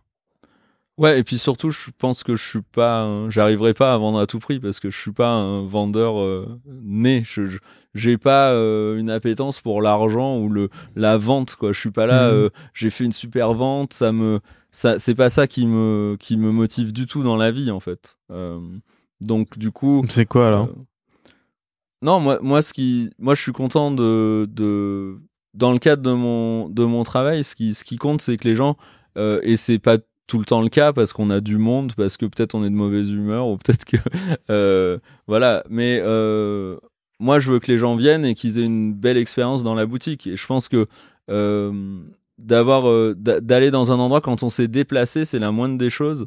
C'est que la personne qui, qui est venue dans notre commerce, elle ressorte, même si elle n'a pas trouvé, en se disant bon ben au moins j'ai été bien traité. Et de temps en mmh. temps, ça arrive pas. De temps en temps, c'est l'inverse. Et euh, bon, ça va, j'ai vu que tu avais 5 étoiles sur Google tout à l'heure oui, en regardant l'adresse. De temps en temps, il y a des gens, ils attendent et puis on, on se sent mal à l'aise. Et, bah, mais ou, ou je sais pas, il peut y avoir, euh, voilà, de temps en temps, c'est comme ça. Il y a plein de choses. C'est le, le, commerce, on, on contrôle pas tout. Mais euh, oui, c'est ça. Et je, et je pense que moi, quand je vais dans un commerce, c'est ce que j'attends en fait. Ouais. Euh, je, je veux vivre une expérience sympa. Et ça, c'est, et ça, c'est n'importe où. Je, je, sinon, je, je préfère pas y aller, en fait. Dans, euh, ouais, c'est pas, c'est pas si évident que ça, c'est vrai, parce qu'il y a beaucoup de, beaucoup de commerces où t'as pas l'impression que, que c'est cette expérience qu'on a, qu'on a envie de te faire vivre, une, une expérience sympa, tu vois, genre Ouais, mais dans ce cas-là, je, je, enfin, je comprends, il y a plein de choses. Les gens, c'est pas leur, c'est peut-être pas leur commerce, ils sont pas contents d'être là. Il y, a plein d'éléments différents. Mais euh, au bout du compte, euh, euh, moi, c'est pas l'entreprise que je veux avoir ou c'est pas. je, je veux pas que mes clients se disent ah je suis allé chez Lafayette Saltiel, personne s'est occupé de moi. ça a été, ils ont bâclé leur boulot. Enfin, mm. bon, moi, je, veux qu'ils soient là, qu'on on boit un café ensemble, on, on, on, passe un moment qui est pas qui est humain, usuel quoi. dans la vie, qui change un peu de, de notre vie de tous les jours. Et ça, je pense que quand on quand on va dans une boutique euh, et qu'on est bien reçu, on vit ça et on ressort. On a peut-être on a appris quelque chose, peut-être qu'on on a on a découvert quelque chose et ça c'est c'est vraiment important parce que mmh. sinon euh, euh, nous, on a une boutique en ligne. Les gens, ils peuvent acheter euh, ah pas de tissu, mais pour la mercerie, les gens, ils, ils, peuvent euh, acheter nos produits sans venir. Hmm. Mais en fait, on, on, comme on est quand même, on est là aux heures, aux heures de travail habituelles, hmm. les gens, ils appellent beaucoup en fait pour nous demander des conseils et tout ça. Ah et ça, c'est quelque chose qui est super important parce que le nombre de commerces en ligne où il y a personne, on peut pas appeler les gens, ils ont caché le numéro de téléphone au fin fond des conditions générales de vente. Et enfin, je veux dire, c'est pas possible. On peut pas euh, euh, déshumaniser euh, la, vente. Oui, parce que enfin moi je veux pas le faire en fait c'est pas un jugement c'est juste que je veux pas le faire et je, mmh. je, je veux pas acheter dans des commerces comme ça mmh. après chacun doit gagner sa vie et puis c'est c'est comme ça mais c'est vrai que quand il n'y a pas de service client on se dit mais les gens ils ont pas de boutique on achète en ligne. On peut pas les appeler faut envoyer un chatbot c'est non mais enfin je veux dire à quel ouais voilà. Moi je je veux pas quoi. Ouais t'as euh, raison. Moi je suis entièrement d'accord avec toi. C'est un truc qui me que je déteste. Ouais. Et c'est vrai que euh, c'est un peu la déshumanisation de la du, du, commerce un petit peu. Ouais c'est ça. Et puis ça marche mm. peut-être quand on je sais pas euh, c'est sûr que les gens qui vendent, je sais pas, des vis, ils vont pas avoir 25 euh, personnes pour décrocher. Mais quand même, euh, pour la plupart des produits, euh, il faut quand même qu'il y ait des gens qui soient là pour conseiller, pour. Bah c'est vrai que toi, tu partages aussi une expertise, une forme d'expertise, et c'est vrai que c'est intéressant de la transmettre aussi de, de dire bah si pas quelqu'un qui t'appelle qui dit bah tiens je voudrais mettre ça en doublure et toi tu dis bah en doublure euh, moi je vous recommande pas ou alors tiens je voudrais faire un pantalon avec ce tissu. Ah peut-être pas parce que ce, ce tissu oui c'est ça. il se détend il machin et truc euh, tu vois c'est oui bah c'est pour ça que la euh, je pense que la l'accueil et le conseil c'est ça qui est important. Mm. après les gens ils, ils trouvent leur produit ou ils le trouvent pas et ça c'est ça c'est secondaire en fait. Mais mm. il faut être honnête avec la personne et leur, leur expliquer ce qu'ils achètent. Voilà il y a des gens ils veulent un tissu pour euh, euh, veste pour faire leur pantalon il faut leur dire que ça va ça va s'user ça va craquer. Mm. ça a une durée de vie limitée. Après s'ils sont ok parce qu'ils veulent ce look ou dans ce cas là il y a pas de problème. Mais nous c'est notre responsabilité de faire ça. Sinon on est quand même dans un domaine euh, euh où c'est pas c'est c'est pas le luxe euh, parce que les choses sont chères, c'est le luxe parce que il y a une qualité derrière en fait. Hmm. C'est ça euh, pour moi qui est luxueux. C'est quand il y a euh, les choses, elles sont elles sont bien faites. C'est des produits bien et on est bien conseillé quoi. Ouais. Tu dois voir d'ailleurs tes en parlant de luxe, tu dois voir souvent tes enfin de temps en temps tes tissus ouais, qui sont pas tes tissus, c'est pas toi qui tissé, mais euh, sur des collections, des, des... Ouais. tes clients, ça doit être. euh, Oui, oui, de temps en temps. Alors, on, on- de, les gens avec qui on travaille dans les maisons de couture, de temps en temps, ils sont sympas, ils nous envoient des photos, Ah euh, ouais. des choses qui ont été faites. euh, Donc ça, c'est c'est super. De temps en temps, je regarde les défilés, je vois euh, que là, c'est peut-être ça. Mais de temps en temps, c'est un. Je sais pas si c'est un fresco noir. C'est difficile de voir ouais. comme ça. Mais oui, on a, on a. Au on a ça- reproduit aussi des tissus anciens pour des maisons de couture. Donc ça, c'est super cool. Ah d'accord. Ça, c'est des projets sympas. Ouais. Ils t'apportent des. Non, non, des tissus des archives Ah, ici ok, qui d'accord. voulaient faire en grosse quantité, donc on qu'on a fait refaire. Ok. Euh, et ça, c'est Par les mêmes maisons voudrais- qui les faisaient avant ou Non, parce que Ah, souvent ils n'existent plus malheureusement. Ah, les maisons n'existent Ouais. plus.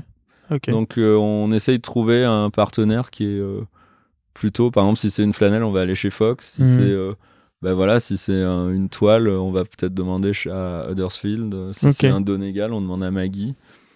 Euh, et ça, c'est quelque chose qui est un que moi je voudrais mettre, plus mettre en place en reprenant un peu les les tissus anciens, on n'en a plus. euh, que moi je trouvais magnifique et d'essayer d'en ressortir comme ça de temps en temps. Ouais. De... Mais bon, c'est difficile de, de trouver euh, Mm. la bonne usine qui a les bons fils, qui a la Ah bonne ouais. main, pour que quand même ça soit proche. Quoi. Ouais. Mais, euh, mais bon, ça c'est quelque chose que, que je suis en train de faire. Oui, parce que comme tu disais tout à l'heure, c'est pas facile d'avoir euh, comme ça euh, de reproduire un tissu ou du moins même même quand tu le tisses dans l'année, euh, c'est difficile d'avoir deux fois le même. Ouais, donc surtout sur des motifs, parce que bon, dans, dans, dans mon cas, ça va être des, ça va être des tweeds pour veste qu'on avait, où on en a, il nous reste peut-être 20 cm. Et donc Ah ouais. ça, il faut, ouais. Après, si la main est un peu différente, ça va, mais l'esprit général, Ouais. il doit être quand même proche. Même Euh, parfois la main, c'est intéressant qu'elle soit différente pour justement avoir un tube peut-être un peu plus souple, un peu moins. Ouais, sur des choses qui Ouais. sont très euh, rigides, ça peut être sympa, ouais, de, de changer un peu. Euh, mais je pense que souvent on n'a pas le choix, quoi. Ça va pas être pareil parce qu'on Mhm. peut plus. Déjà, le tissu, il est, il est là peut-être depuis, je sais pas, euh, 40 ans. Ouais. Donc, on a des, on a des tweeds écossais, euh, ils ont 40 ans, donc. Ouais. euh, euh, quand forcément- on laisse une laine euh, 40 ans à un endroit aussi, la main elle change. Ouais, Ça- il y a ça forcément des variations. euh, C'est ça. Et du coup, voilà, donc on, on va. Ça, c'est quelque chose que, que j'essaye de faire. Et puis, on a euh, euh, notre collaboration avec Ouais. euh, Maison Hélard, que je t'ai montré tout à l'heure. Et ça, c'est quoi? Euh, ben, en fait, euh, Maison Hélard, c'est un, un ancien de chez Scabal qui s'appelle Nathan, euh, qui a lancé une. euh, qui est très courageux, qui a lancé euh, une, une. Il fait une collection de tissus donc en lin. C'est du lin français tissé en Italie. Ok. Et euh, du coup, euh, On dit souvent Euh. qu'on peut pas, qu'on tisse pas le lin en France, bah tu vois encore, alors qu'on le produit. ah ben c'est le cas puisque lui il Mm. le fait tisser en Italie. Ouais. Parce qu'en fait le le effectivement on est un des Et plus encore, gros là, on est en Italie. hein. Euh, Il y a des lins qui partent Ouais ouais ouais bien à sûr. l'autre bout du monde. Ouais. Oui parce que la France et la la Belgique on, on produit énormément Mm. de lin. Celui-là il vient de Normandie mais il y a Ouais. c'est d'ailleurs c'est un produit euh, vraiment euh, euh, ça ça vient c'est quand même ça vient de à, à 150 km d'ici.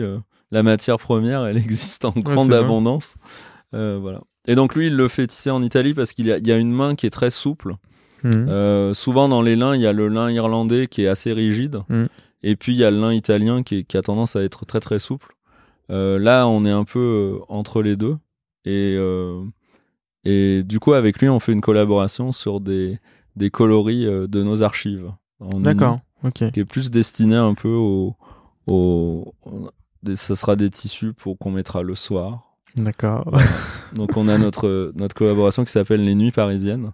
Et les tissus vont être disponibles euh, bientôt. en lin. Mais... Donc c'est 100% lin. Et c'est des twills, euh, donc des sergés de 360 grammes. Donc ça tiendra bien. Et ça fera des beaux costumes pour sortir. Voilà. C'est Sortir le- le ça. C'est quoi les couleurs? Alors du coup, euh, on a des coloris. euh, Alors à l'époque, au niveau des teintures, il y avait beaucoup plus de, de les pigments. Ils arrivaient à avoir des noirs plus profonds que maintenant, pour plein de raisons. Euh, et donc moi, j'avais, j'ai des anciennes Serge Foulet qui sont assez belles dans un marron très très foncé, un vert très foncé, un noir et un bleu qu'on a choisi ensemble qui est, qui est assez intéressant. Et donc ça sera ça, nos coloris.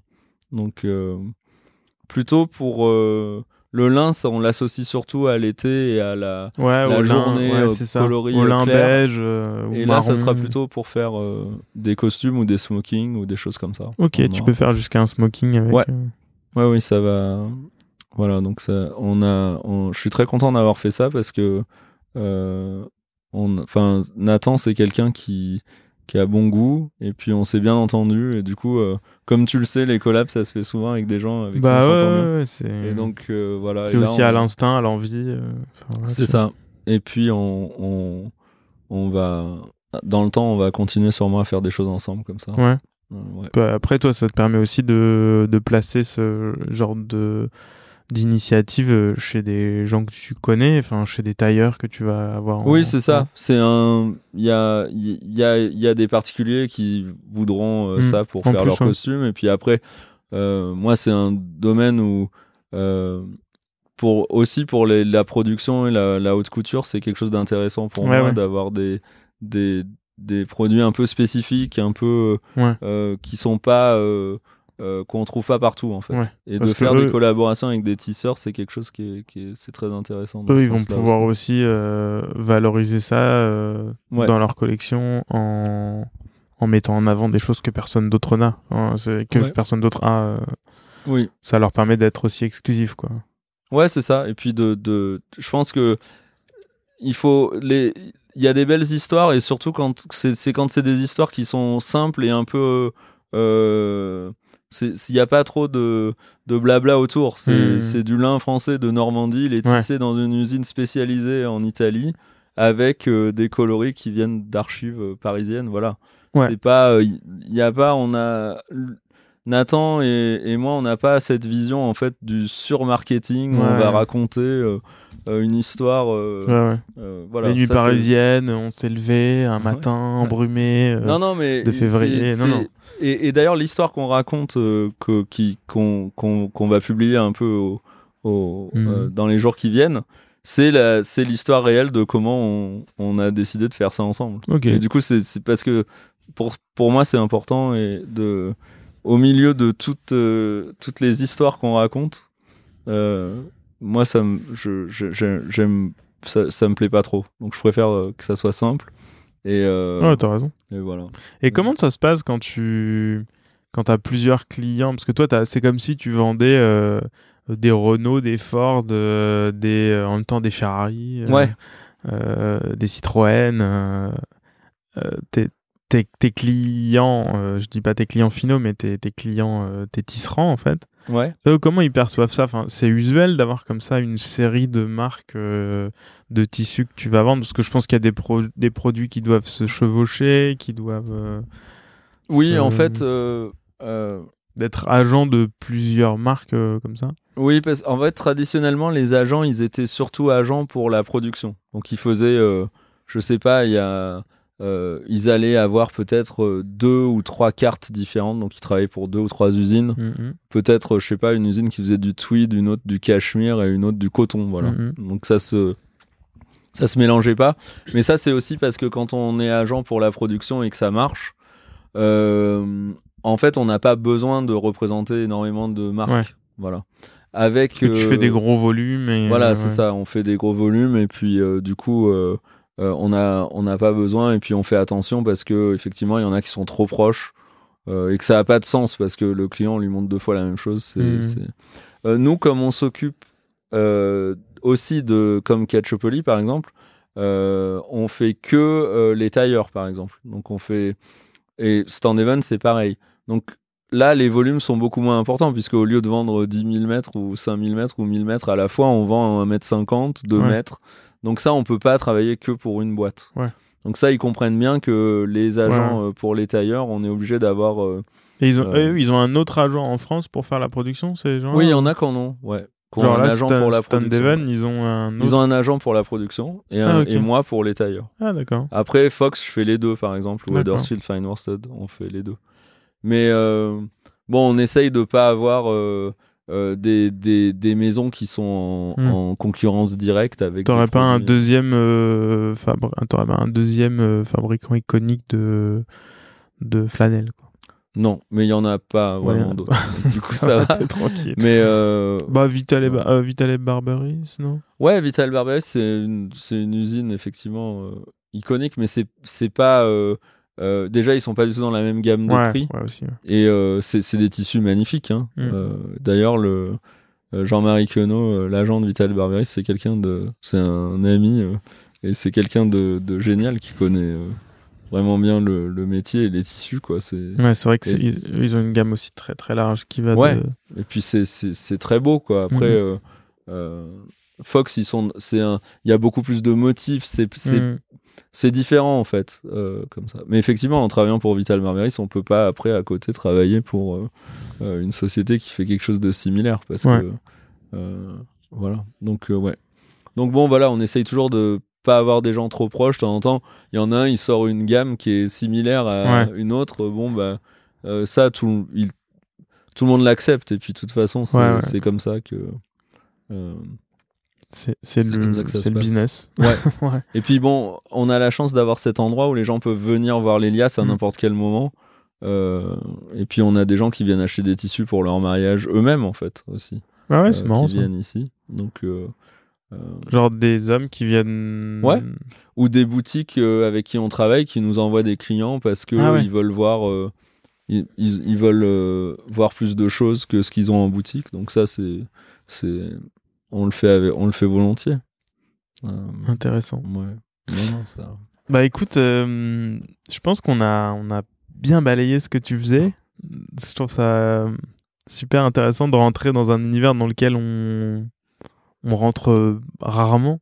Enfin, en plus, comme tu le disais, c'est plus très, c'est plus très répandu aujourd'hui de venir dans, dans un, chez un, un drapier ou dans une, dans une mercerie ou voilà, ou dans, dans un, un lieu comme ça. Donc c'est vrai que c'est ce que j'avais envie de faire, tu vois, c'est un peu de d'amener le lieu euh, dans les oreilles des gens et pour leur donner envie bah, de de ramener leurs oreilles ici, tu vois. Ah ouais, non mais je, je, je te remercie parce que c'est vrai que c'est moins euh, comme on n'a pas vraiment de produit fini, c'est c'est un voilà, c'est Ouais, c'est à la fois un endroit comme tu dis où il y a où il y a des produits euh, où il y a que de la matière première, euh, mais en même temps c'est un endroit où où on peut venir, tu vois. Où, Ouais, euh, ouais, c'est comme sûr. si tu allais euh, chez, dans une minoterie regarder tes farines avant d'aller acheter ton pain plus tard, tu vois. Ouais. Non, non, c'est- ou, ou plein d'autres choses. Mais, mais, mais c'est vrai que c'est intéressant, je trouve, de, de venir dans un endroit comme ça et de se rendre compte un peu de, de, de ce que c'est aussi du tissu avant que ce soit monté. Et puis, voilà, de faire son choix, de, comme tu dis, discuter, de se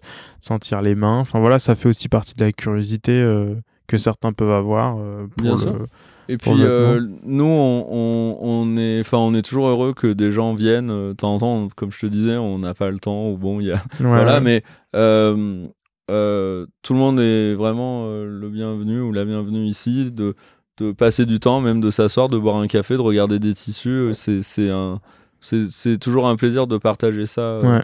avec des gens et aussi de de il y a une grande enfin c'est pas un problème de venir de regarder des choses et après de d'aller chez un de nos clients euh, qui accepte euh, qui a nos liasses et Ouais. juste de prendre la référence et que le tailleur le commande C'est- pas du tout euh, il n'y a pas du tout de ouais. pression euh, Il n'y a pas de euh, pression. non il n'y a pas de pression le but c'est je pense moi j'aime pas du tout qu'il y ait de la qu'on me mette de la pression quand je vais dans un Ouais. commerce donc ici les gens il y a, pas de pression de temps en temps peut-être qu'on n'a pas le temps mais euh, on va jamais les forcer à acheter ou Ouais. euh, ou leur enfin ça c'est ça ça existe pas ici donc euh, Bah, venez alors. oui venez euh, vous pouvez nous envoyer un message avant et dire euh, je veux passer euh, à tel moment euh, comme ça on, on, on s'assure d'être là par exemple que mais euh, Ouais, c'est cool. mais avec plaisir ouais c'est top. Bah écoute, un grand merci Virgile. J'ai une dernière question euh, qui va te prendre de court. T'es prêt? Je suis prêt je crois Non, je la pose à tout le monde, mais qui aimerais-tu entendre à ta place prochainement en vivant et francophone? Euh, bah, du coup, je dirais euh, euh, Nathan Hélard de Maison Hélard parce que euh, de, lancer, court alors. de lancer une, euh, une société Mhm. de vente de textiles avec des qualités nouvelles de nos jours, c'est tellement rare. Ouais, c'est vrai. Parce que et que ça marche en fait, parce Ouais. que le- ça fonctionne très bien. Ouais. Bah, c'est vrai que c'est un milieu qui est quand même tenu par des, des grands mastodontes. euh, et puis, il y Ouais. a- il y, a peu de création de nouvelles marques, euh, ou Ouais, pas du tout même d'ailleurs. euh. de, de se lancer là-dedans, ça Ouais. demande. c'est c'est quand même un effort considérable et, et je pense que du coup c'est très intéressant parce que il y a une dimension entrepreneuriale qui est, qui est fascinante et puis il y a aussi un, le fait que bon on est face à je sais pas l'Europiana, Zenia, Ouais. voilà donc euh, et là comment comment trouve-t-on notre place dans ce monde terrible? Ouais, c'est clair. Euh, Ouais, c'est bien, ouais. t'es là pour euh, aider et aiguiller aussi. Donc, euh, Non, non, mais c'est. Ouais. Donc, euh, ouais, je, je pense que lui, j'aimerais bien. euh, Je le connais bien, alors je, je connais son histoire, mais je pense qu'elle est vraiment intéressante. Bon, bah très bien. Bah, un grand merci à toi. Merci bien. à toi aussi. Merci, euh, merci à tous d'avoir écouté ce podcast. N'hésitez pas à euh, le liker, le mettre des petites étoiles, comme je dis à chaque fois, peu, peu importe où vous l'écoutez, que ce soit sur Spotify, sur Deezer, sur Apple, euh, sur SoundCloud. Voilà, n'hésitez pas à, à écrire un petit message ou à liker, à noter, avec grand plaisir. Merci beaucoup de l'avoir écouté. On se retrouve très prochainement pour un prochain épisode de Radio VGL. À très vite, ciao.